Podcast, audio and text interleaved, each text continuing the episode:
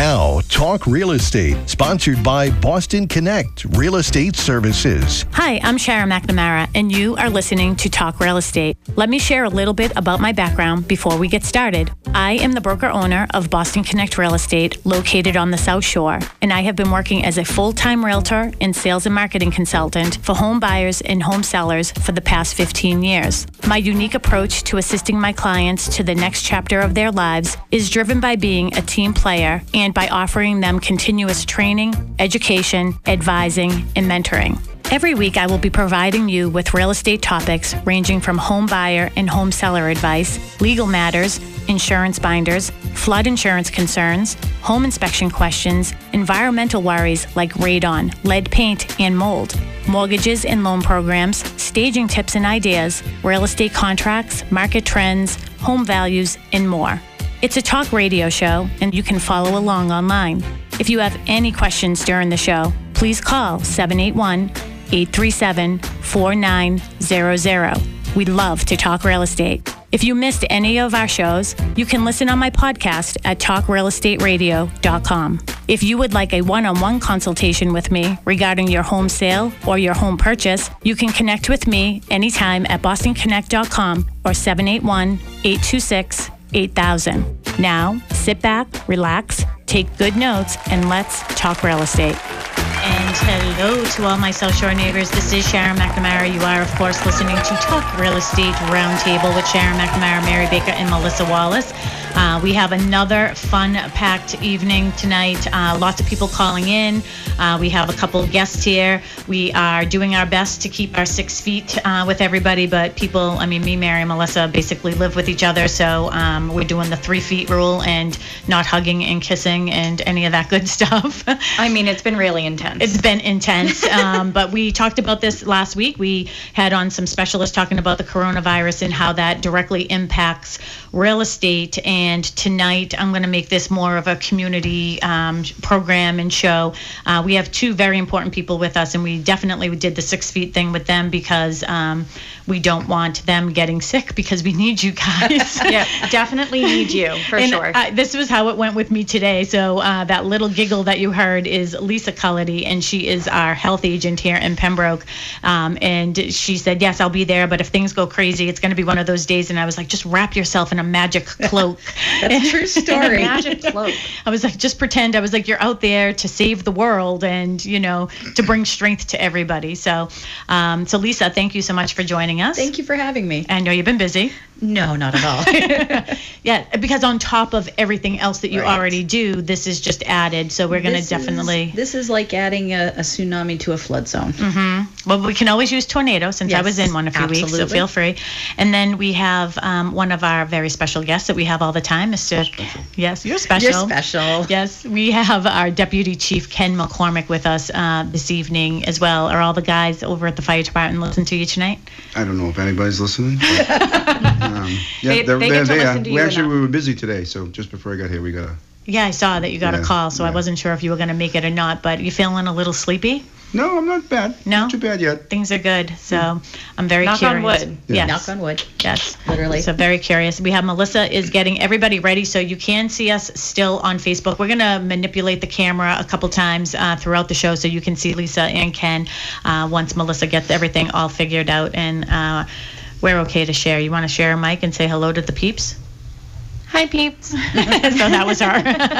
we um, I have another microphone, but we need another plug. So Ben, I got to talk to you about how to do that one day, okay? We'll make a wireless unit happen for you. We also do have Lisa on the line as well. All right, so we have uh, Lisa DeMilo from WATD Traffic Center. I'm not going to do anything fancy with her because my first question to her before the traffic is to say, okay, we talked about this last week. We saw a slowdown because of traffic, and I thought, hey, that's the coronavirus. What are you seeing now, Lisa? Oh, you are right on the money, Sharon. I'll tell you. Um, in fact, I was telling everyone here in the traffic center, and they all said, hmm, the next morning, because it's exactly, we started to see a decrease in the volume day to day. And today it's basically been non existent for most of the day. I yesterday, my daughter is uh, self quarantining herself uh, in Boston because she went to Paris and um, she got off a plane. No one told her that she should, uh, other than her mother. Uh, but I literally went from Pembroke to Beacon Street in Boston, and I don't think I put my foot on the brake once. So I, I literally Yeah. made it there in like 26 minutes, which is uh, unbelievable. Nobody on the roads. It's amazing. You, it, the, it's it's basically everything is flying out there. So if you were coming right now from uh, from Braintree up into the tunnel, you'd be doing it in nine minutes. Wow. That's crazy. amazing. Yeah, That is Amazing. I mean, when have we ever seen that? And you know what? On the uh, southbound side, it's it's about the same thing. It's maybe ten minutes, an extra minute or so. So it's really, really been non-existent today, other than maybe uh, a, a crash that was uh, on the off ramp to Route Three South on Route Forty Four West. There was really no action at all. Wow. So everybody is heeding the warning, and that's a good thing. Yes. That is a good thing. Absolutely.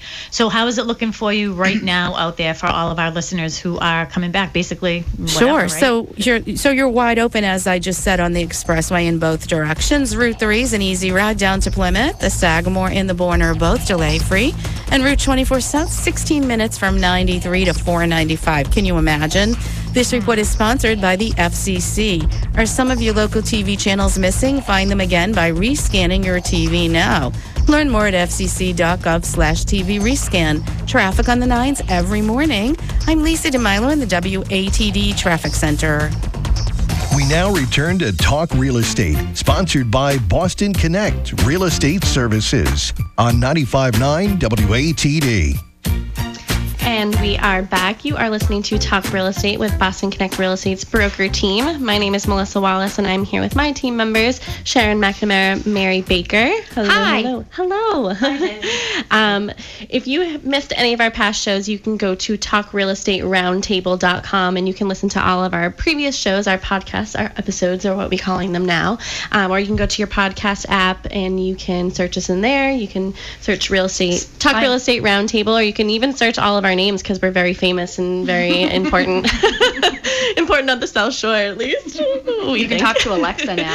Yeah, you can talk to Alexa to will tell you where to find us. Um, and then we tonight we have um, Lisa Cullity from um, she's the health agent here in Pembroke, and we also have Deputy Chief McCormick. Hello, hello. Hello, how you doing? Good. Um, so, wh- who, Sharon, who did you want to? Why don't we start with Ken, just Okay. in case he gets a call? Yeah. All right. Yeah, just Sure, in case you get a sounds call, like Batman. Like, Yeah. oh, I got a call. I gotta go. we should get one of those like symbols. You know, like Yeah. how Batman has the light. The Ken symbol. the Ken symbol. I know. We just need a big K. We can get a Ken doll, and like that will be our thing. We can. I like that. You guys are killing me. I'm just so glad you joined us tonight. It's like move on, ladies. Yeah, so so is he. He's thrilled. You can see it written all over his face. Yeah. He loves to This come on our every- yeah, I love show. um, okay, so let's start with you, Ken. What are some of the things that are going on here in Pembroke? Or I know you had a, a meeting yesterday um, that you sort of gave us a heads up on, um, you know, in Plymouth. But what are some of the things that you are seeing in our town in regard to what's going on in the world right now? So the police, fire, and health agent are working as a team, obviously, um, to combat, prevent, help stop the spread of uh, COVID-19. So uh, actually, Lisa is our go-to person. Aren't I lucky? Um, uh, we're taking our lead from the CDC and Mass Health um, on some of the things we're doing, and the fire department is doing kind of its own prevention. So this is a it's not a new thing to us, but it is a, it's a quick and rapid evolving type of event for us. So you know we've had to adjust a little quicker and faster than we normally would to these type of events. I think everybody has. Uh, so we meet every day, or we're going to start to meet every single day. Yeah, we're down to every day. It was uh, once a week um, when the, the disease first emerged. We were meeting every three or four days with texts and uh, other communication in between, and now today we're we're down to a daily um, briefing because that's just how fast it's changing. That's just how fast we're having to adapt our response to what we are seeing, the numbers we're seeing, the kind of reaction we're seeing. So Well, you know, one of the things that I found extremely interesting, it seemed that Plymouth County, we were one of the last counties in Yes. Massachusetts So, is there anything special that you think attributes to that, or do you think do we wash our hands better than the people in Norfolk? no, I, I I think it's it's more of a of a statistical game, and I know that seems like an oversimplification, but it it really is. I think that it was obviously likely we were going to see this emerge in Boston first. I think it was automatically logical we were going to see our largest clusters of outbreaks in Boston. I think it was a matter of time. I think that the, the South Shore was just destined to get hit. Obviously, the areas closer to the city started more um, than us. I think the delay is probably just we didn't have as many people in contact. And the other thing is, you, you know, that there's, there's a misunderstanding that um, everyone that comes into contact with this disease is immediately going to become symptomatic and, and meet the testing criteria. The kes- testing criteria in the beginning, due to lack of tests, was very stringent. And I just don't think we had enough symptomatic people on the South Shore to warrant testing to get us positive hits. I think it was just a matter of time, and, and, and that time has come. Well, it's interesting too because uh, it, both of you know because we all know each other personally. So my daughter Mackenzie is down at Clemson University and she's working for the university now, and I sensed that people in big places sort of knew, and I'm guessing you guys knew about something about this sort of coming and how serious it was because Mackenzie kept on calling us and she's like, this was what three four weeks ago and she's mm-hmm. like they're talking about closing down the school and you have to stock up on gatorade and in case you get sick and things like and we're like mackenzie seriously like you take everything to such an mm-hmm. extreme. Mm-hmm. And it, she was right all along and it was almost like the schools were preparing and they knew something. Ken, are you seeing people? Because honestly, if I wake up with a little sore throat now, I'm like, oh, I have it. And then I'm like, oh, I haven't taken my allergy medicine in two days. Like my head is, I literally didn't go to bed until 4.30 last night. I'm glued to CNN and I'm like, oh, uh, my throat's a little itchy. Oh my goodness. And you know what I mean? Like, Sure, that's a normal that's a, a documented um, psychosomatic thing that, that goes on with people in situations like this that is not an unusual circumstance and generally the, the more high strung you are i'm not saying anything sharon oh just a mild suggestion that, that the more you are You said it, not us. the- I, I said it. I went there. No, but, but all joking aside, it's a personality trait, and that's not Yeah. an uncommon thing to start self-associating. But you know, here's here's the true thing is for me, I really do not care if I get it, right? Mm-hmm. Because I feel like yes, Your if- odds are some of the best. yeah, and, and I feel like if I get sick, I feel like I'm healthy enough to maybe combat it. Yes. If I'm sick and you know what, my life is taken because of it, I feel like I'm okay with where I am in my head with you know mm-hmm. God and spirit, right? Mm-hmm. I'm really, really, really nervous about giving it to somebody else. Like Sure. I'm, I'm sick over it. I'm sick about being too close to my mother, and you know, even seeing Casey yesterday and going in her hallway, mm-hmm. and literally, I had a mask on, like just being in her hallway. So you know, it, you- it, it, and I made her spray everything and the entrance and all that. So. I just am afraid that I'm going to give it to somebody who's old and like they're going to die because of me. I can't deal with it. Valid concern. It's a valid Yeah, thought. it is very valid. I mean, I wouldn't. Stress. It, yeah, stress over it is. It, it, it is. Uh-huh. Unfortunately, it is what it is. You're not going to know you have it until. Uh-huh. I feel like if you're gonna get it, you're gonna Yeah. get it, and there's You sh- really not too much pretty that much- you can do. yeah. I mean, you take the necessary precautions that everybody else is taking, but otherwise, you just have to go on trying to live your life. Right. Like if we all stop doing what we're doing, we're only making the economic situation that's outfalling from all of this You wanna- even you wanna- worse. Yeah, no, you're absolutely right. But you you want to do all those good safety things. But I'll go mm-hmm. back to the point of you're so terrified of giving it to someone else. We should all be concerned about passing on diseases and germs that we have to other people. In general, but, right? But it's going to happen. This is mm-hmm. what these germs do. That's what their mm-hmm. their whole chemical makeup is to go out and attack. So I'll give you another comparison. You know, everyone's like people got very excited about this disease. They were very concerned about it coming here, and that's a valid concern. But let's go back to Ebola. Um, some people have commented why Ken and I might be more relaxed when we approach this. Understand that long before this occurred here, we're drilling what minimum of quarterly. We're going over all kinds of different scenarios that might occur. And we were back when Ebola was a thing. We were drilling on Yeah, Ebola. We were H1. at H1N1. We were drilling on that. So, so part of our response and more pragmatic response is because this is what we do. We are always thinking about the next thing, with all due respect, that's going to come kill you. I mean, mm-hmm. this is just one of the many things that could come. This one just happens to have gained a really good foothold and seems to have a really strong ability to spread. Mm-hmm. So, Ken and ladies, anytime you feel that you want to ask some questions, you know, just jump in. But Good. Do you have a yeah, question? actually I do. So just to piggyback off of Mary, like, yeah, we, we should continue to live our lives and not go panic and all that stuff. But there are things that we do have to change. Sure. I mean, we we can't be in crowds of more than Yep. ten. We shouldn't be doing, you know, going around. Not that anyone should does this, but like Like licking, licking like banisters. You licking banisters. You know, like you they have like these jokes? memes Yeah, out there yeah, right there's now that's like, oh, jokes, people yeah. are going crazy. But it's like there are things that Yes. we need to change about our everyday thing I've been because if meaning we to tell you to stop licking the desks. Yeah. I, I want to go on the record. Pima does not recommend licking desks, Yeah. door handles, don't do banisters, or anything else. We, but we're there, opposed. there up the are things- yeah, there are things that we do have to change. Sure. You Yes. know, and it's for the better, not to you know aggravate anybody or or, or you know harm anybody. It's it's the, the opposite. Like Right. we're we're trying to mm, keep ourselves healthy and keep everybody else around us. So Very there are so. things that we need to change on a day to day basis. So do you guys have any suggestions of of what what we should be doing? I love your original statement. That's to live your life, and I'm going to just tweak it just a little Mm-hmm. bit for you, and then you can take this moving forward. Live your life responsibly. Yeah.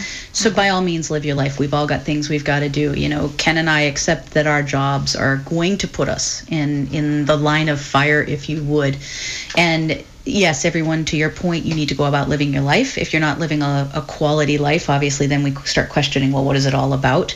But you want to live your life responsibly. So the mm-hmm. responsible thing is like what you're doing. You ladies have obviously been together, and you are closer now than maybe is ideal. But you have all been together for weeks on very close quarters, mm-hmm. so you accept that that's probably the way it's going to go between you guys. So mm-hmm. you're living your lives, but you're living them responsibly because just in case the folks the, can't watch this, you guys wiped everything within an inch of its life. I think Sharon just went through a whole canister of Clorox wipes. I just want to say that before. She out to the Lysol the snow. microphones and the boards and our chairs. So you just those are And the things you have to do. You just you like you said, there are things we have to do to prevent the spread of it. Mm-hmm. The six foot, the social distancing is one of them. Cleaning is one of them. Hygiene is one of them. Those Yep. are just things we have to do that Yeah. maybe we weren't doing properly, or we weren't doing at all, or we weren't doing as much. So you just do those things, and and your part's good. Mm-hmm. Then you can move on and do what you have to do normally. You have to kind of respect the distance of other people, the ten the ten people rule.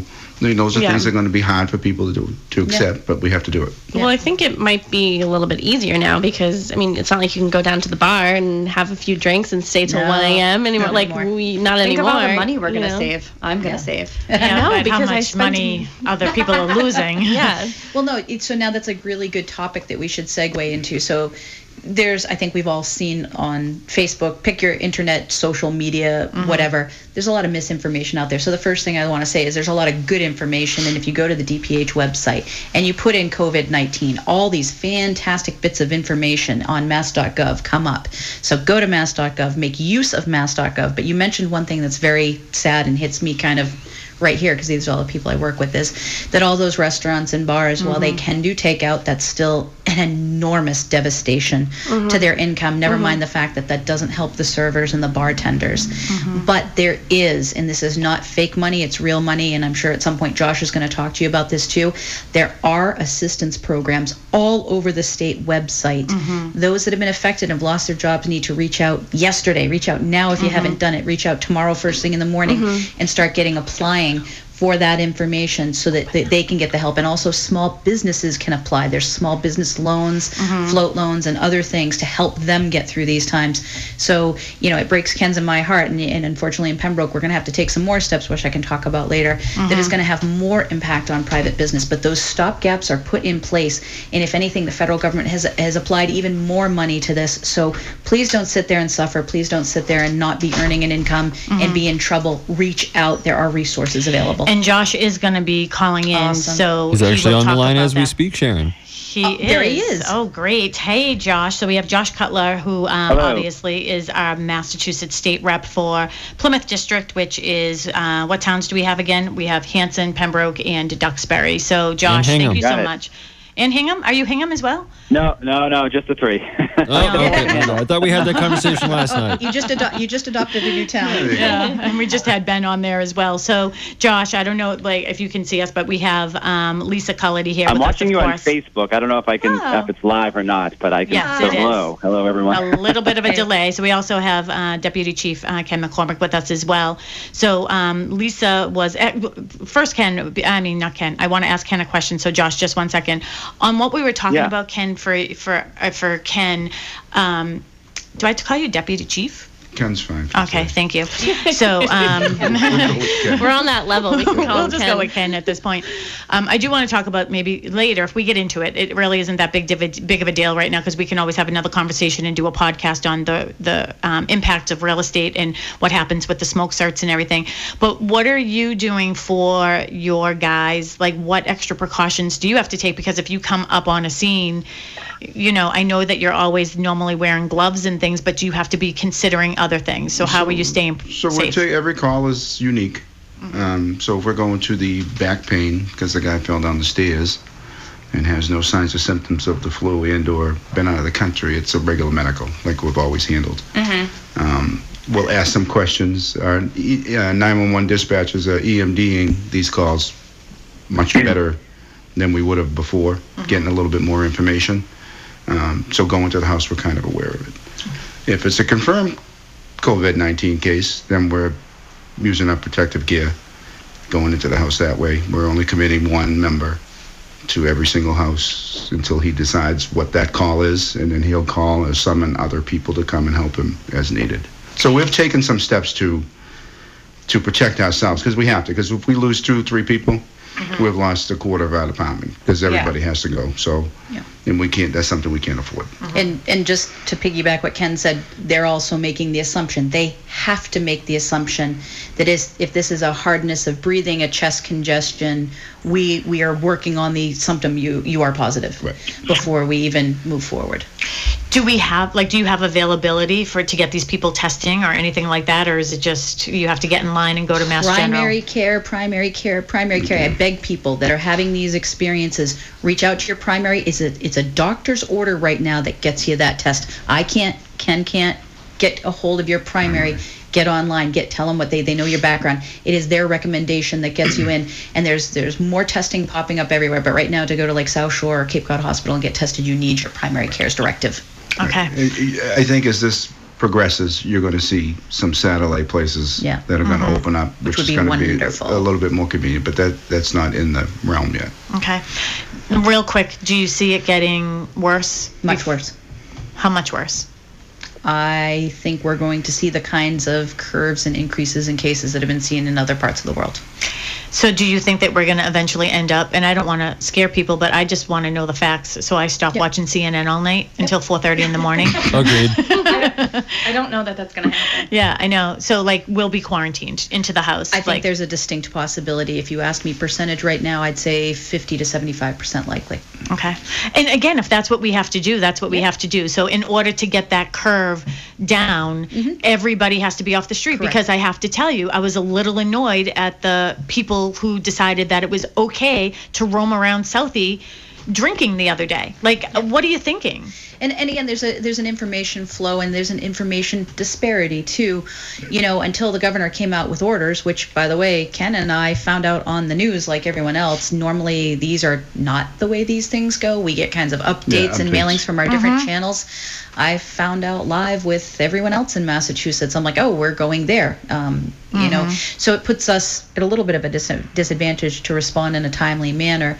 And um, I guess that's the one thing that I'm a little bit puzzled by that, that the CDC didn't have stronger guidance at the federal level, that the federal level didn't come down with stronger guidance to the state level quicker. But at the same time, I think everyone's lost sight of one thing, even though we watched what happened with um, you know China and Italy, is that this is still an emerging infectious disease. We hadn't seen this run through you know people, so I think there's still a lot of a learning curve going on there. That was you know that the balance of we don't want to alarm and terrify and a- as we said, not let our live our lives versus keeping people safe. And I think that's a really tough balance to do, whether you talk right here in Pembroke or at the state level or at the federal level. So some of the things I'm seeing, and Josh, I'm sorry, do you have a time constraint? Because I just had a couple other No, questions I'm for good. them. Yeah. All right, perfect. Sure. So um, I noticed like right away, like Dunkin' Donuts and things like that. So there's no more. So like P Hop and all these little sub shops, no more eating in, just no take more out, sitting and eating or drinking in any establishment. You may take your meal and go. And that's all of Massachusetts. All of Massachusetts. Okay, but they don't have to close. They just don't can't have seats there. There's no one that can be sitting in in, in any eating establishment. We also noticed that some of the hairdressing salons are closing. We the dentist is closing. What Yeah. about the nail Ouch. salons? Here, here we go. So this is the very tough decision, and I'd say Ken, we went back and forth 20 minutes uh, Yeah. on this because we didn't like doing this, but we are getting ready to release release tomorrow our our newest directives. We had all that conversation, and it's going to be an order that um, hair salons, which a lot of them, to, to their credit, have already closed. Hair salons, nail salons, massage parlors, anyone that re- any line of work that requires a person to touch another person um, is going to be ordered to close if they haven't already. We're going to make the steps, and this was done. I had conversations with the vast majority of child care givers in Pembroke that uh, we are going to have those facilities close. There is a special provision for the medical staff and first responders that if they can stay open, maintain classroom sizes of 20 or less, only for those necessary medical providers and first responders they may. Um, they each have to come up with a plan for it. There's only two facilities in Pembroke that are, you know, have a clientele need enough that they're thinking about trying to do that. And the last one is we're gonna have to order the gyms that haven't closed on their own. We're gonna have to order them to order uh, close. Obviously, the kinds of bodily fluids that would be generated when someone uses a gym is exactly the kind of thing that we don't want passing from person to person, and the kind of thing that can be very difficult to sterilize in between people using similar equipment. Okay, so that was really good news. Sorry about that. So, to all of our WATD listeners, you are listening to Talk Real Estate with Sharon McNamara and our broker team here, Mary Baker and Melissa Wallace. Uh, we're very fortunate uh, that these two people that we have here tonight and the person that we have on the phone with us, always willing to drop whatever you're doing to make sure that we can get that information out um, to the public. So, this tonight's show really has nothing to do with real estate. It has everything to do with uh, the virus and just trying to get that information out to you. So, um, our guests are going to stay here with us for as long as they possibly can. But again, we have Josh Cutler um, on the phone with us, and of course, he is our state representative. Um, Josh, thank you again. Um, I know that this was Yeah. short notice for you, and why don't you give us an update on some of the things that you're seeing? I know some of the questions that people are concerned about from your level and perspective, and Lisa uh, tapped in on it what's going on with jobs what are people going to do with small businesses um, what about the 1099 employees and i know we had a little conversation about the seniors that i'm really um, interested in talking more about Yeah, absolutely. Thank you, and thanks for, for having me on. Thanks to your listeners, and thanks. Uh, I guess we're all on a first name basis here. Thanks, Ken and Lisa, for all that you're doing. You guys are really on the front line. Thanks. Thank you, Um, Josh. so, and we've been seeing uh, each other quite a bit lately, which is which is nice, but obviously not under these circumstances. Um, so lots going on. I think uh, a couple things I wanted to mention specifically in terms of small business and unemployment issues. Just want to kind of reassure folks. You know, you know, obviously there's a lot of unease and uncertainty. State government is continuing to function. Or obviously, you know, we're taking steps like everyone else, doing things remotely. Um, I get a lot of things done sitting in my living room with my laptop and, and phone, and we're all doing those kind of things. But our state government is still still moving forward. Governor Baker's been very visible, having press conferences every day, giving us the latest information. Just got word that he's going to be doing a press conference at uh, Logan Airport tomorrow, just to talk about some of the um, flying-related uh, issues that, that come up. So that's important to know. We're taking all the necessary precautions, but our state government continues to function and continues to operate. Um, been a lot of developments. The news kind of comes fast and furious for folks who, uh, for paying attention. It's hard to keep up sometimes. A couple of things that I wanted to mention I think are important for folks to know, and feel free to jump in anytime if you have questions, Sharon, or want me to try to um, Will do. answer any follow-ups. Uh, one has to do with well, obviously the economic. You know, Lisa talked about the the health and safety uh, issues here. Obviously, the economic issues are uh, considerable as well. The impact this is going to have on you know our economy across the, the board, but especially uh, small businesses and folks in that in that genre. Um, so there is a new government loan program that I wanted to, to, to that Lisa mentioned earlier. I wanted to kind of dive into a little bit. I think it's important for folks to be aware of. This is something that Governor Baker just announced yesterday. It's the Small Business Recovery Loan Fund. And uh, we're allocating up to $10 million for small businesses, and these would be small businesses of 50 full time equivalents or less. Most small businesses around here would fit into that category. Uh, and they can apply for up to $75,000. The amount depends on what their operating expenses have been for the past um, first quarter. Um, and the loan offers uh, no payment at all for six months, and then low interest uh, terms. I believe it's around three and three quarter percent. Um, so it's you know favorable um, rates, easy application process, and um, you know, no payments at all for six months. Um, so it's it's, a, it's something I would definitely urge folks to take advantage of. Um, there's $10 million available now. That sounds like a lot of money, but that, that will get snapped up quick when you, you know, do the math. And, you know, there's no prepayment penalty either. So, I, you know, I would I sort of take, have you take a look at it like it's kind of like a, a line of credit or a, you know, kind of break in case of emergency. If you don't need those funds, great. You can always pay it back without pre, prepayment penalty at the end of this.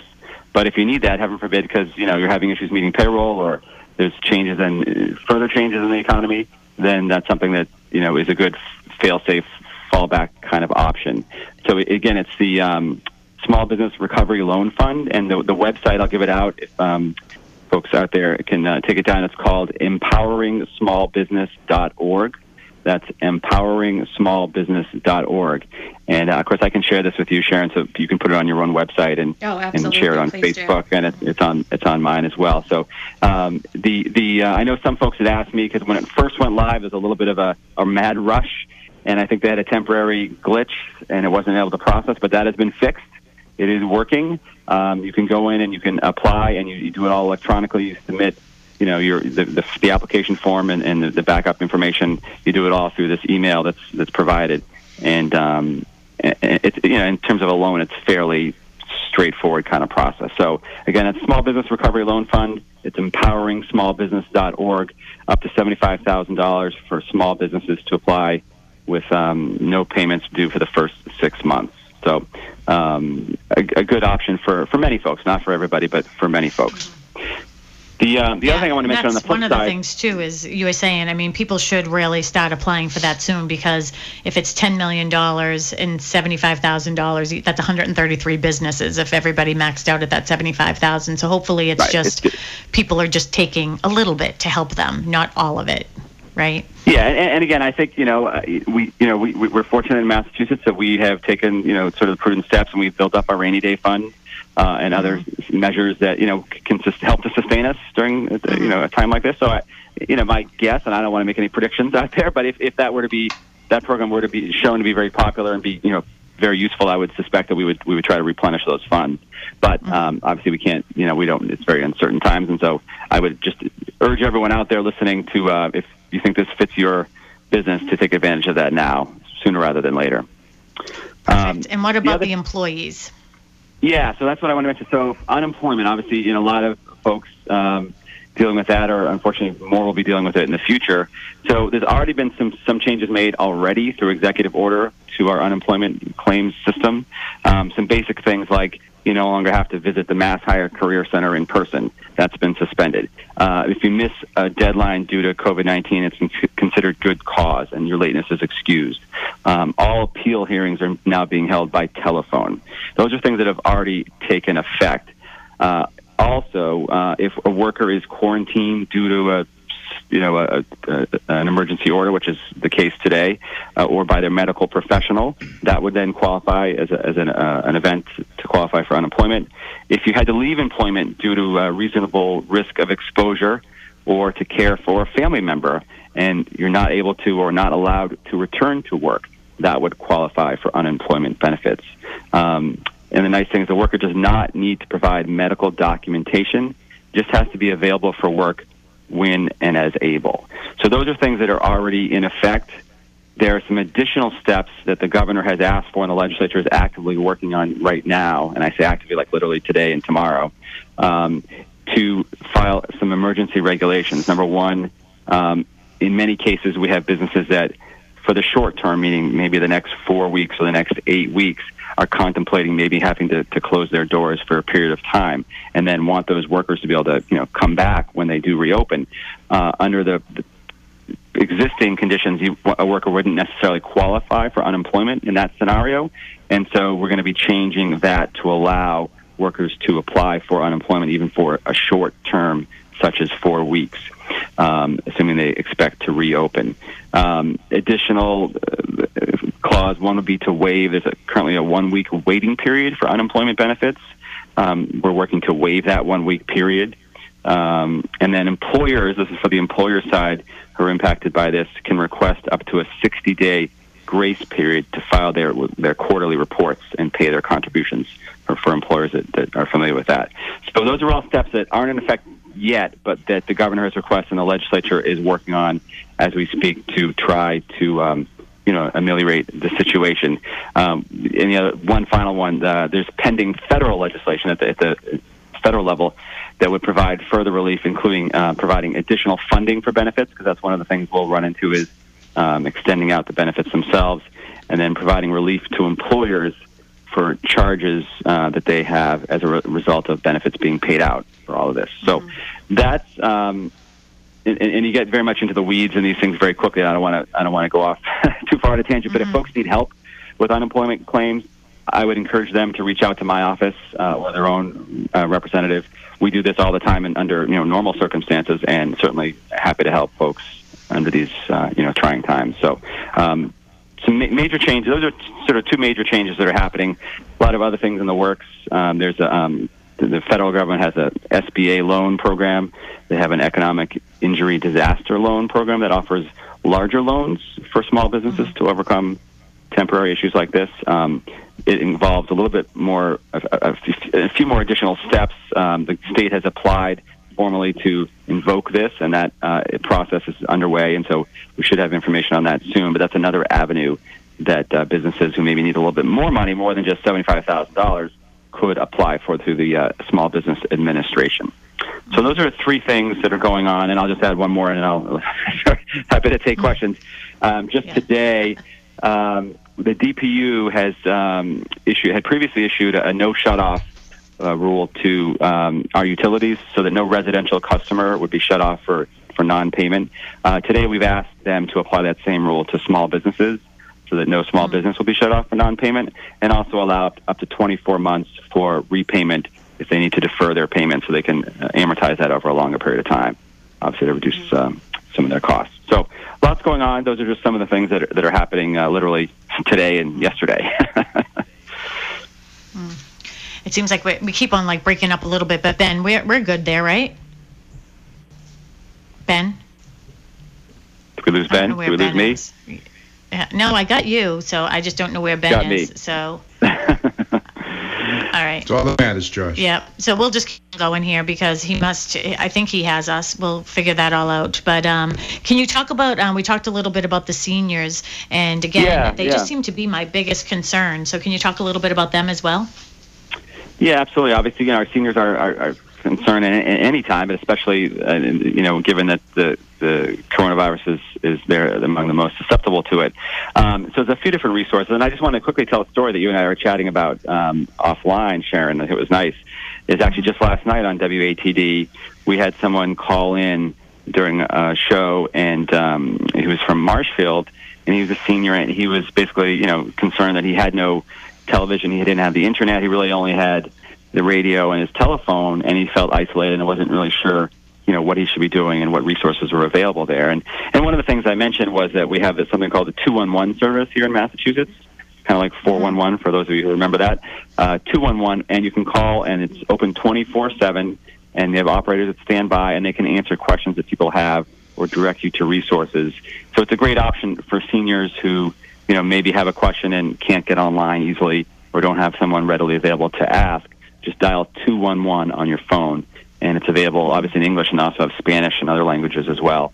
So that's a great option. But but the, the nice sort of postscript to the story was that after we had this whole discussion, two other uh, listeners called into the station, and one of them offered up uh, a laptop computer to this gentleman, and the other offered a television.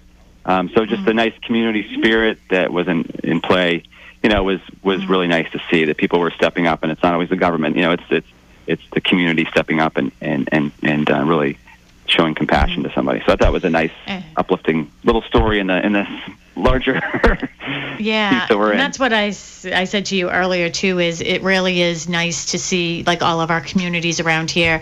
You know, um, we talk about Pembroke Connect, and obviously everybody knows we're the founder of that uh, page. And sometimes it does get a little bit um, off the rails, but I really do find that in times of crisis and th- things like this, it, uh, most of the people do come together.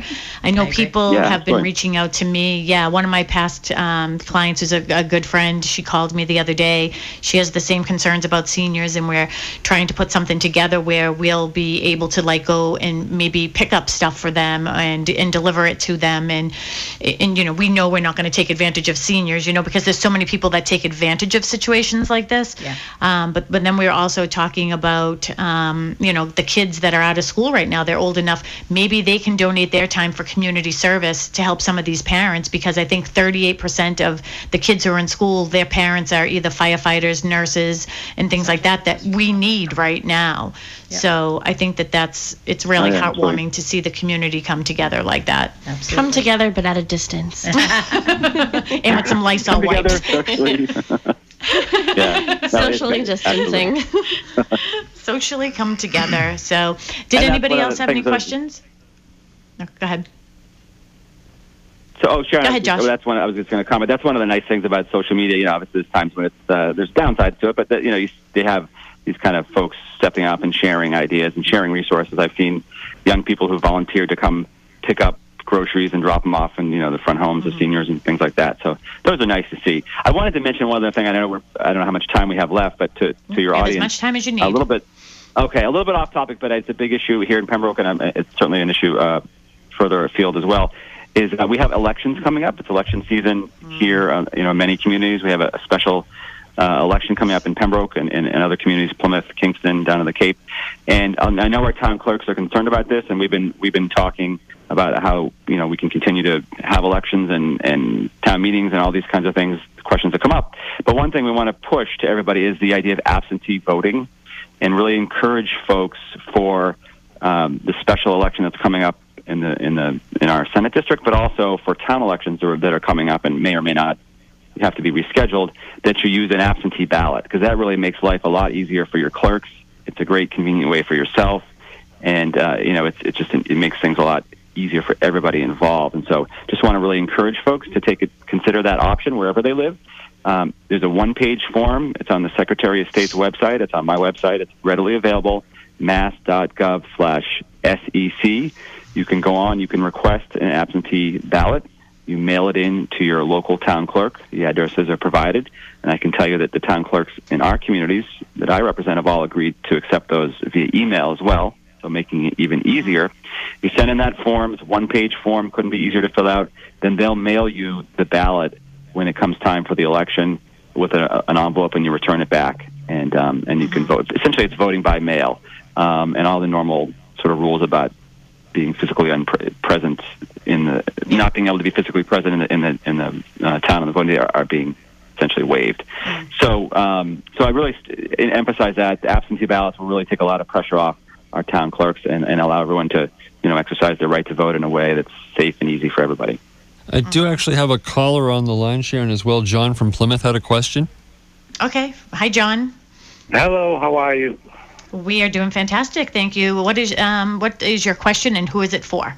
It's probably for everyone. Just some thoughts I've been having. What about people who have mortgages or even property taxes? I mean, we just, I think this is the period right now where we got to pay our excise taxes. I mean, this is going to be a big domino effect for all of us. And I just think that with the people you have in your studio right now, that perhaps it's a little food for thought that um, us as citizens of the Commonwealth, we need help now. For years and for a lifetime, we've all been paying our taxes, all sorts of taxes. We have the rainy day fund. Why can't, I mean, politicians get to dip into that. Why can't we dip into that as citizens? This is the, that $10 million fund. That is a, such an awesome thing for the governor and the mayor to do. Uh, but I believe that came from a company.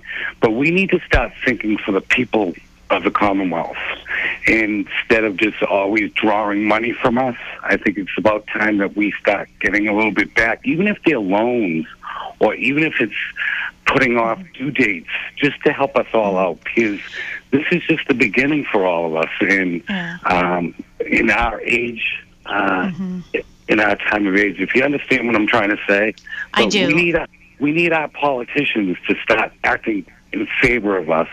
Not saying that they don't do all the time, but this is the time we need help. Mm-hmm. And it's vital that they start doing stuff for us. And I'm going to let Josh sort of Yeah. talk more Yeah, about that. But I do know too that uh, Josh, I've seen a couple of things where, um, you know, with the the bigger banks, anyways, they're sort of forgiving uh, one of the pain. Like Yeah. I think that they're okay with late. Can you talk a little bit more about that? Yeah, thanks, John, for, for the question. I, I really appreciate it, and I take that to heart. Um, a couple things I wanted to just I was trying to take notes quickly to make sure I hit all the questions he had. I wanted that state loan program is um, is, is state fund, so that is your taxpayer dollars helping our small businesses. It's not it, it's a, a, a what we call a quasi public entity. It's funded by uh, tax dollars indirectly. Um, in terms of there, there already have been a number of uh, calls to suspend any type of um, uh, uh, for for rent non-payment or for mortgage non-payments. That is already happening. Certainly, I think you're going to have more of that. I was on a conference call today, in fact, and that the issue of meals tax came up. Um, this is more applicable for not so much as a, as a someone going to a restaurant, but as a you know a restaurant itself. You know, many of these are small businesses. Many of these are, are, are suffering during this time. And it just so happens I wasn't aware that the, meals tax, quarterly meals tax payments are due, you know, like in a week, in, a, in about a week. And that's a significant amount of money for a lot of small businesses to, to be paying. And so there's some discussion, some requests from, from legislators to see if we could push that out further, you know, delay that a little bit to give those businesses more time to pay that. So those are the kinds of discussions that are happening. It's all, this is literally a conversation from today. These are all things that are happening right now as we speak. And I would just say that, you know, to, to John and to everyone else out there, let your elected folk representatives know. You know, we want to hear from you. I, did, I wasn't aware of this meals tax because I'm not a restaurant, but you know, it, it made me think, and the fact that that issue was raised, you know, got into the discussion, and, and it was it was communicated to the governor's key people, and you know, hopefully something will happen. I can't guarantee that it will, but we're definitely listening, and we want to hear these things. And if there's ways directly we can help folks, you know, I guarantee all 159 of my fellow reps, Democrat and Republican, they want to help, and um, you know, so whatever ideas are out there, please reach out to us. I know, you know, I, I can't speak for the town in terms of your, you know, your property tax. I don't know if that's something the towns are looking at. Obviously, they have their own needs to be able to keep government running there. But I can tell you that we're looking at all of these options, and, and certainly our minds are totally, you know, open to to uh, suggestions. Perfect. And John, um, that was a great question. If you want to stay on the line, feel free to do so. But we have to take, we have to break at seven o'clock. We have another half hour. Josh, if you still want to stay with us, feel free to do so. I also know that we have Mark Stiles might be calling in as well. Stuff that he's Sounds out great. there seeing. All right, perfect. But we're going to take the break again. John, thanks so much for your call. We'll be right back.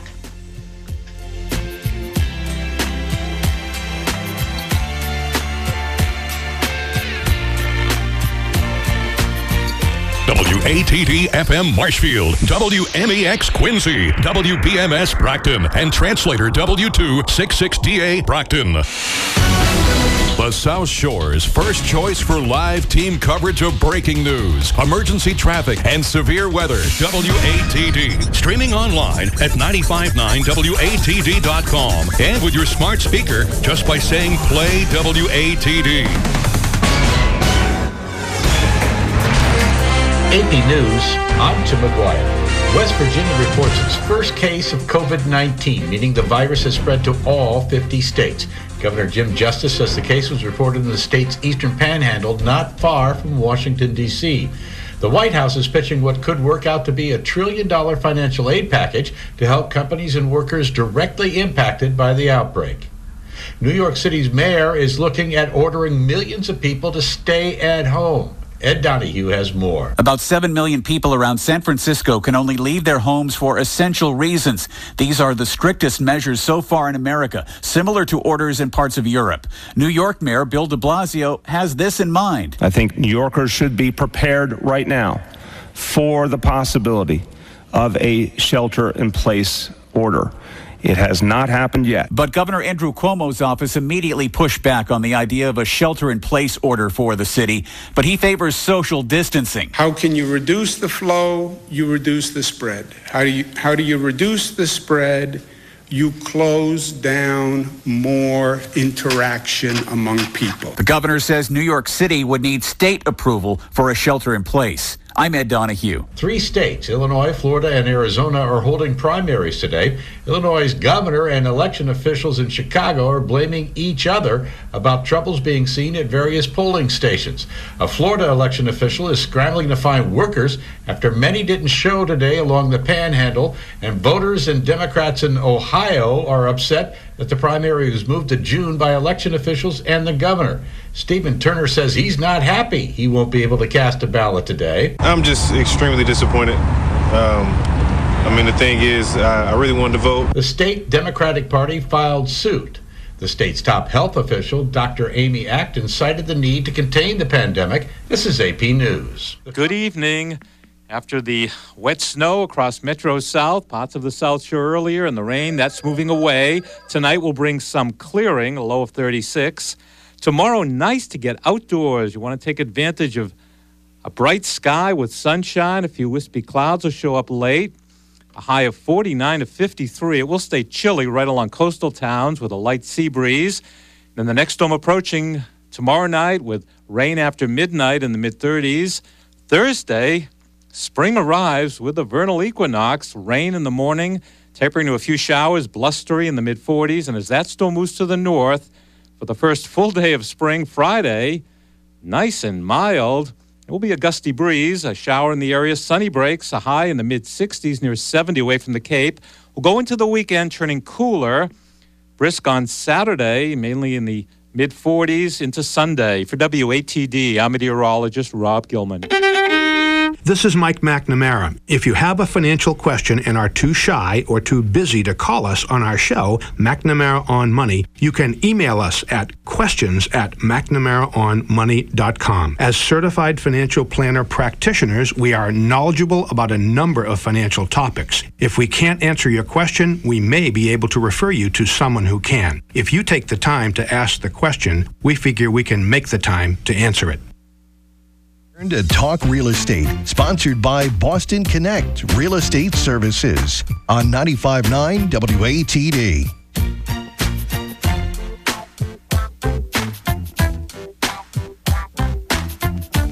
Back. Hello to all my South Shore neighbors. Um, how are you? Ben Ben's over there freaking out. We're having our own little side panel here. Only a little bit.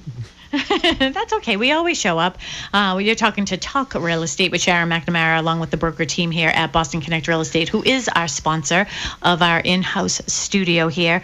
Uh, so I have Melissa Wallace with me and Mary Baker, and we also have Deputy Chief uh, Ken McCormick with us, and we also have our health agent from uh, Pembroke, uh, Lisa Cullity. So um, again, you guys, you, you're awesome. You're always here for us when we have um, a need for you to be here and sort of educate us. Big on education, and I think that that's what's going to help stop this spread. I'm not sure, uh, Ben. You can let me know. I don't know if Josh hung up or if he's still with us. I'm still here. I'm still here. Perfect. And I think Hello? that Mark Stiles was also calling in. Yes, ma'am. How are you? Perfect. Thank you, Mark Stiles from uh, Stiles Law right there in Marshfield, too. So um, we're on Facebook as well to all of our listeners. We have a lot of people that are uh, sort of watching and following along. Um, I know it's a lot of people, it's a lot of moving parts, but we want to try to get as much information to you as we possibly can. So I'm going to start with Ken again. Um, so, Ken, why don't you tell us what are some of the other um, procedures that you're putting in place as a department that's going to affect the public? So today we we had to take some procedures um, along with everybody else's. This changes daily. Uh, we've shut the building down to the public. Only the lobby, the front main lobby, um, is open to the public. Um, uh, only fire department members can enter and walk through the building. Um, we have suspended all but resale inspections, so there'll be no daycare inspections, restaurant inspections, business inspections. Uh, we're doing resale propane and oil as needed on a case-by-case basis. Um, as we approach the house, if someone's obviously sick, we're not going to do it. We'll come back. Uh, so those are things that is not really normal for us. We're usually right. You know, you call, we come, we do it. Um, so for us to suspend that, um, things have changed or evolved rapidly over the last couple of days. That's we've had to protect the members. Because one of the things that you said earlier that I just never thought of, and I guess it's one of those things, it's like you're like, holy, you know what, because I didn't think of it that way, is that if one of your men went into a situation and then that person ended up coming back and was positive, if there were four of you or five of you, are you all having lunch or something, or, you know, So now, under under the under the rule, there's seven on a shift plus the self, myself and the chief. yeah. If one person There's comes nine. back or two people come back with it, all seven of those people are quarantined. That's a quarter of the department. Yeah. It's gone. Yeah. It took a little while for that to process, but you see, ding a ling a ling, One on it's in each my shift. head. Yeah, one or two on each shift. That's 14 members. yeah.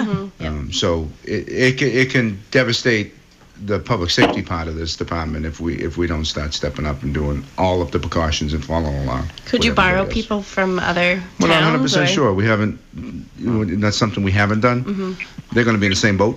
Mhm. Yeah. You know, so they're not going to be willing to lend you their members if they're going to have the same issue. But could you bring back retired guys? I don't know. Could you go to the academy? I don't know. Those are some things that we haven't Mhm. discussed yet. Mhm. But they may Sharon, have to be um, discussed. Oh, Yep. Go ahead. Oh, s- sorry to interrupt. I, it, it was a great point Ken was making. I want to just uh, chime in that in terms of um, healthcare professionals, we are the state actually today took some steps to allow retired uh, physicians who have are in good standing to come back and start practicing. They announced that they're going to be relaxing some of the um, standards for um, EMS folks, so that we're not running into a shortage there. Um, allowing out of state practitioners to temporarily practice here, and also expanding telehealth um, so that um, people obviously can do things remotely via their phone, and also even allowing doctors in other states to conduct telehealth visits here in Massachusetts. Um, when it comes to firefighters, obviously that's another level of concern and something we want to think carefully about. But um, in, in other areas, in other you know first responders and medical professionals, we are uh, the governor is, is is actively taking steps to try to see out that those scenarios because obviously we can't afford to lose our our firefighters or police or any, anybody like that. We we can't. And I know that Mary um, and Melissa actually uh, recently took a class to get their gun license. That's another story for another day and a glass of wine. We But- had no idea this was coming. but I, I heard that they, you know, have put a hold on that as well. But I think that they're sort of worried about sort of like a mass hysteria of people sort of going crazy. I mean, um, you know, there's situations where th- this type of stuff happens, and I guess you guys being prepared, I think that that's another good reason to have a lockdown. I mean, when people are losing their jobs and you know they're uncertain. I mean we just all really have to be aware. And um, that's why i've been saying i had a, a zoom meeting with all of boston connect real estate today. And actually emmanuel ebot from Stiles law uh, was so gracious to like just pop in at a last minute notice uh, to talk to us about the legalities of what's going on what we have to watch out for um, in real estate. And you know it's it's good that we're prepared enough that we can do that but i, I keep on saying it takes a village. And i can't stress it more than i am right now that um, i feel like the strength of a teepee and i just think of a teepee being part of a village but you know like it just leans into each other and i think that that's what we have to do as a community to keep us strong right now. So um, that's that's what my mindset is. Um, so mark we have you on the line as well as uh, from i guess I guess a real estate perspective of what you're seeing. I guess why don't you can you get all of us up to speed with a couple of the things that you're seeing because I would say that the biggest concern with real estate because this is all the economic trends that are going to follow along with this and the fall down potentially um, starting with real estate with the registries of deeds closing. Can you talk a little bit about that? Yeah, uh, you know, priority number one is to is to calm and and reassure, right? So, you know, one of the things I see even in the comments on your Facebook Live right now is people are asking you, you know, what's this going to do to prices, right? But if you look historically, we're still low on inventory. So we're not dealing with a bubble market right now. We're dealing with a speed bump that's going to spring right back. So we all need to maintain the enormous optimism that, that we all have. So, but when you talk about the logistics of it, right? So we're doing all of what CDC says to do. We've uh, instituted engineered controls in our office where only a certain amount of people are in the office. We've locked the door.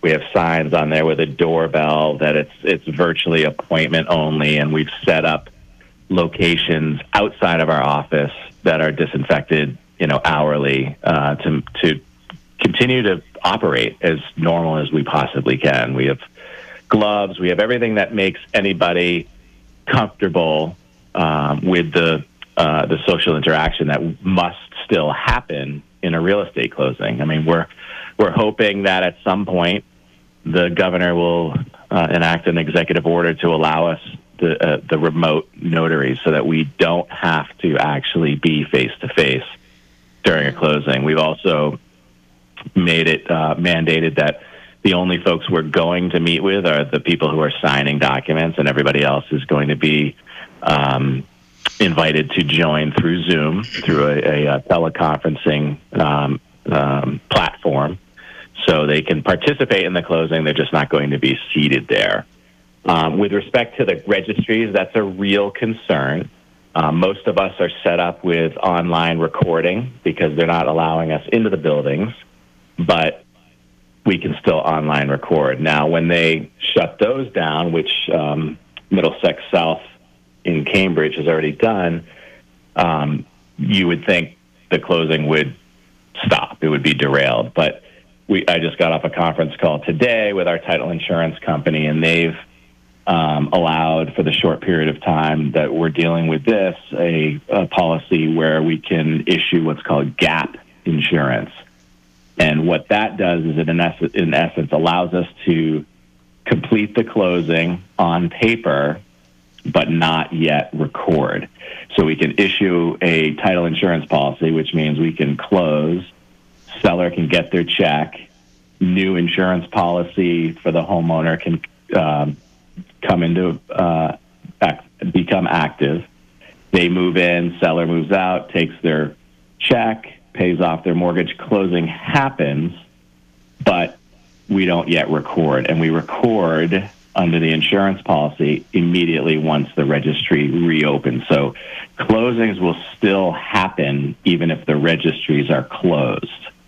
Now, what we're preparing for, obviously, is a full 100% quarantine lockdown and how will we how will we operate with that? And without the remote notary, I'm I'm not sure how we're gonna we're gonna do it.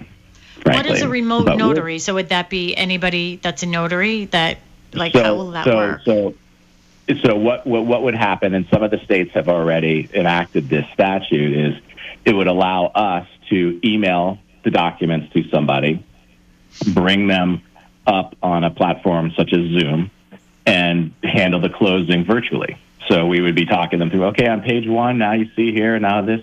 Now are you signing freely and voluntarily? Yes, I am. Can you show me your driver's license? Put it up on the screen. This this um, this uh, event would be recorded. We could save the link to the to actual closing happening, and then when the documents came back, we could notarize it. So we're you know we're in that essence we're notarizing virtually. Where right now, as the statute stands in Massachusetts, the people have to appear next to you. They have to be in your presence, and virtual is not allowed yet. So I'm, I'm guessing that that's going to come in through an emergency order, and, and we'll be able to help facilitate these closings and these refinances because, you know, the rates being so low, it's it's a, it's a big benefit to people, especially when we're talking about, you know, the, the payment relief that people are going to be needing. This is going to reduce their payments overall. This is going to allow them, hopefully, to get some cash and maybe enter enter the stock market. You know, and, and where all these these deals are right now. I had heard too, um, Mary. We had a closing, and we were the listing agents on it, and they literally they're doing like sort of like the drive-by temperature thing, and you have to like pull up, and the documents are being signed in the in the window because they don't want Yeah. anybody in their office. And Lisa, what what are your thoughts on that? I mean, uh, it, uh, do we really have to be that careful? It's that catchy. I, I see. Oops, I don't know if Josh maybe hung up on us. Oh. Oh, sorry. Well, I was Not sure what happened. I I'll have don't him know back in a anything about moment. estate, but that was- But that was exciting. Um, so, so yeah, you you do need to be that careful. And and the thing is, is everyone talks about social distancing, which is really important. But you've brought up an important point where the, the group of you have always been together.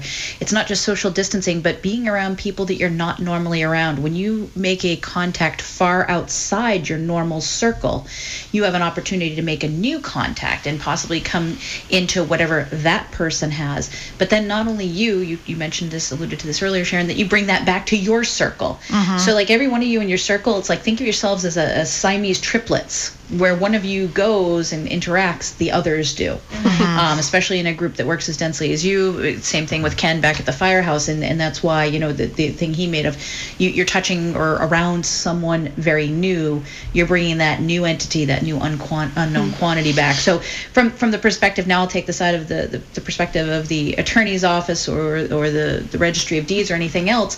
Think about the hundreds of different people they would come into mm-hmm. contact in a week. That's I would consider that a significant risk, and I'd be concerned. We have to think about that when we're meeting new clients. Absolutely, you do. You know, when you're meeting you know, our clients, and this is part of the reason why we had a, a Zoom meeting with our, um, yep, with our agents, is because we are talking about what are we going to do for open houses and procedures doing that. There are some uh, companies, you know, local companies who have said no open houses. We're not allowing Can't people disagree to. with them. Yeah. Um, so we're just trying to come up with some some good ideas. Tell Um, about Trish's idea. I thought Trish had a very valid point though about this, about, how to handle it, the open houses. Yeah.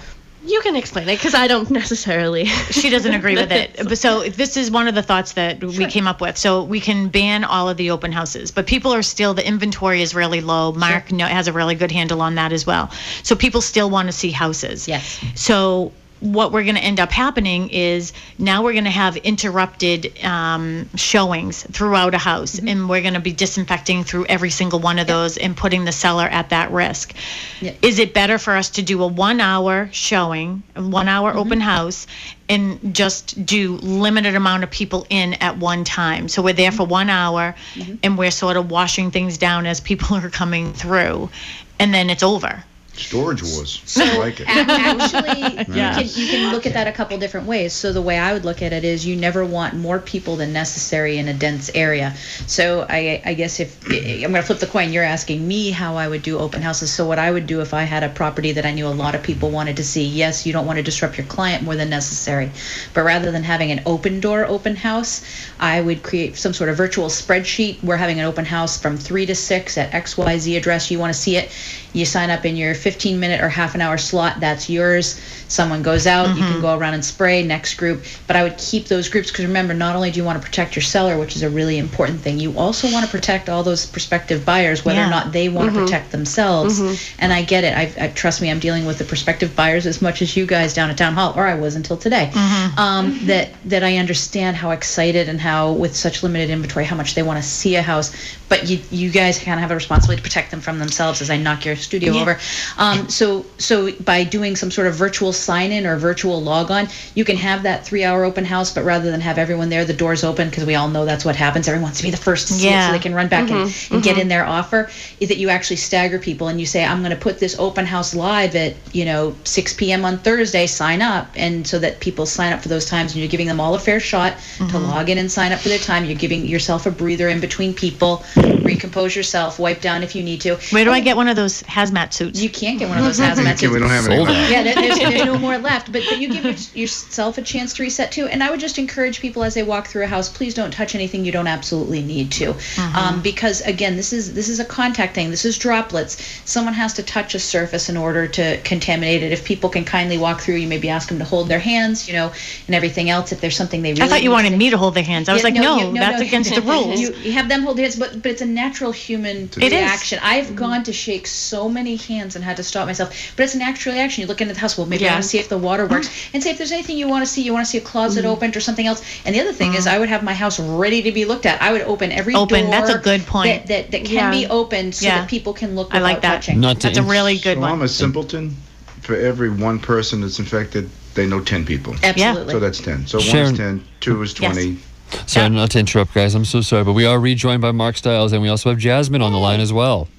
Okay, and did we lose Josh? We did lose Josh, unfortunately. Okay, perfect. Okay, well, not perfect, but thank you, Josh. I mean, perfect that he was able to join us. Um, I did not mean it that way, but uh, perfect that we have these other listeners with us, with Mark and Jasmine too. So um, I'm just sort of one of the things that I, I want to talk about a little bit more is eight minutes. We only have eight minutes. Lisa, this is Yes. one of my concerns, and I was doing so much research on it. It's like, can we get it off of a dog? Like, what can prevent it? Okay, so if somebody is not showing any signs of it, okay, let's just use Yes. Casey for an example. Okay. She has self quarantined herself. Yes. She doesn't feel any symptoms of anything.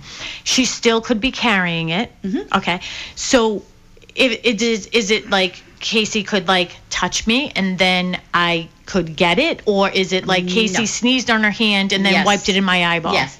It has to be. Uh, this is going to get a little graphic, Yikes, so everyone Sharon. buckle up.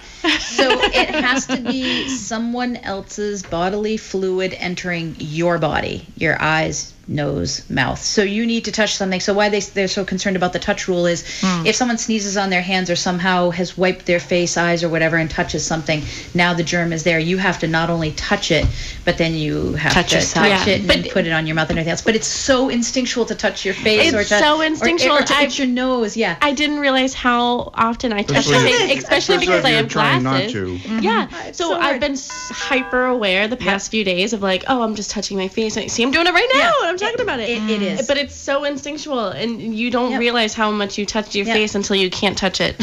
Yeah. and it's so. Can I bring out my comedic side of you know what I'm thinking inside my head, right? Oh, do tell. Yeah, it just it's like you know when people you know they birds and the bees like you know Yeah, like that's what I was just thinking. you've Yep. been with someone and that person's Yep. been with It someone is- and it it's is so not on. Similar, except it doesn't quite level level that intimate contact. But, yeah, but it is. But Ken, but Ken said it. If you know one person with it, you have ten. And but could it be that into like if it is an intimate situation, you, know can what I mean? absolutely transfer That's how you can transfer it that way too. Absolutely. Right, because it's any fluid. Fluid, I mean, yeah. It's- if it's we're doing fluid. a messy trauma. Yeah. Or It could PICV easily happen, article, yeah. I mean, Mhm. you open yourself. That's why the gym Yeah. is That's not why we're a- so is- concerned about it. That's a not a good place to be right, now. Right. Yeah. It's just that's what it creates. So Yeah. That's where we got to be kind of careful. Yep. All right. Um, and Jasmine, I'm so sorry, but we had you on a lot last week, and I just I want to get some a couple more calls in. I hope you don't mind, and we maybe you can come on with us next week too. But if we run out of time, I just want to talk to Mark Stiles. Mark, um, again, Mark Stiles from Stiles Law. They have been the best of the best with supporting Boston Connect Real Estate and our agents. Emmanuel Ebot is fabulous. They are on the front line. They are there with information. They have a blog that is amazing. He's doing videos. He's educating agents and educating the general public. And I think that that's awesome.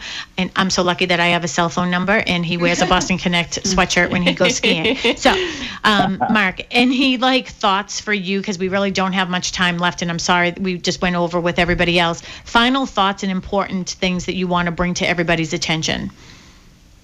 you know, just stay super positive about what's going on and um, don't dwell too heavily in that the market is going to crash because it's not. Real estate historically is one that just continues up, and we get a lot of people who have called and said, "I don't know if this is if I, this is a good time to do this," and you know, people need homes, right? So it doesn't matter when. And what we keep telling people is your home is not an investment. Don't think of it as an investment. You need to live in a home and you need to sell a home, then go forward. And real estate investing, it's the same mantra as the financial advisors are telling people about the stock market. You're not going to jump in and jump out and time it. Real estate, if you're an investor, you're buying. You're buying. And if you're looking to sell, you're selling. And really, what people are afraid of is a bubble. And that's not what's happening right now. And that's what I would leave everybody with. This is not a bubble. This is a speed bump that will spring back. And everybody just needs Perfect. to calm and be reassured that everything's going to be all right. And I'm trying my best. I'm doing pretty good, but I just think I'm one of those people who tends to be very proactive and rather than reactive, other than I don't want to be responsible to get somebody else sick. Just like I think I feel like with me being an agent, I I, I don't want to be responsible for anybody else, you know, losing money or deposits, which I think makes me a good agent as well. So, um, Mark, how can our listeners get in touch with you if they would like to have a consultation with you or one of your many uh, very professional attorneys over there at Stiles Law? Well, the best way would be our phone number, 781-319-1900. But to stay in touch with us best would be to either like our Facebook page, which we're giving updates daily on where things are going with this, or to subscribe to our YouTube channel where we have 90 plus value videos that help talk about a lot of things that people go through on a daily basis. Mm-hmm. And I will make that sure that as well. Okay, and I'll make sure that all that information is put on bostonconnect.com. And uh, what I did with last week's show, and I'm going to do with this week's show, is I'm also going to do audio to text. So everything will be uh, written in that blog, and everybody's information will be in there. Uh, so again, thank you so much, Mark, for joining us. Lisa and Ken, uh, we have two minutes left. So final thoughts for our final seconds here. Be smart, be safe. I know there's a lot of unanswered questions, but it's not as bad as it seems. And I'll just leave uh, everyone with one of my favorite quotes in situations like this. It's a quote from Mr. Rogers, not from Mr. Rogers. Actually, it was his mom. When you see um, um, great, terrible things happening, look for the helpers. The helpers are everywhere. Mm, that's a good one. And Ken, do you have any words of wisdom? How can I beat that? He's like, boy, I wish I, I Mr. wish I went first. There's no one better than you. Do an Mr. original Rogers' from mom. Ken. Uh, no, just just be kind to everybody. and Let this thing work its course. Um, just be safe and check on your neighbors. That's it. hmm You know, Yeah. I think that that's really important is checking on your neighbors because one thing I The most find vulnerable. Yeah, and that de- that gener- generation uh, tends to be the stubborn generation as well, and they don't want to feel like a burden. But I'm just putting out there, if you do need help, there's help there. Our COA, uh, again, closed to the public for the safety of their demographic, but I am talking to our awesome COA director, Gretchen Emmets, pretty much daily. Mm-hmm. They're checking the phones, they're checking on their population, they're seeing what they need. That phone number for Pembroke COA, 781 294 8220. One more time. 781 294 8220. Gretchen and her staff are checking in. If you're a senior that feels like you're out of touch, leave your name and number. They will check in on you. You don't have internet access, you want some more good data, they're going to help you get it. You need someone to bring you something, they're going to do that. Meals on Wheels is continuing, so you're not alone. Even if you're out of touch with the data, even if you don't want to do that technology junk, as I'm told, mm-hmm. Reach out to the COA. They're there to help fill in that gap for you. Yeah, absolutely. And if there's anything that we can do here at Boston Connect Real Estate, we're happy to do it. Um, our phone number is easy too. We can connect you with the right people 781 826 8000, 781 826 8000. And I really mean it from my heart. Like, if you need me to pick up some milk, I will search all over Oh, to yeah. find that milk down. for you. And, and I have a little stash of TP at my house, only because I am that person that just happened to have it. So, Ken, if people need to get in touch with you, how can they do that? Uh, They call the business line 781-293-2300. Okay. Um, which is our business non-emergency, and Perfect. we'll guide them in the right direction. That's kind of how we want. If you don't need to show up to the firehouse, Don't. to Show up do physically. business, Non-emergency do it that line. way. Then don't show Call up. us, call us, call yeah. us. All right. Well, thank you so much, Thank you you so guys. I really much. appreciate it. Have a Great great night. show. Be Thank safe, you guys. We need you. Put on those Thanks. cloaks. Bye, everybody. We'll see you next week. Thanks, Ben. Always a pleasure.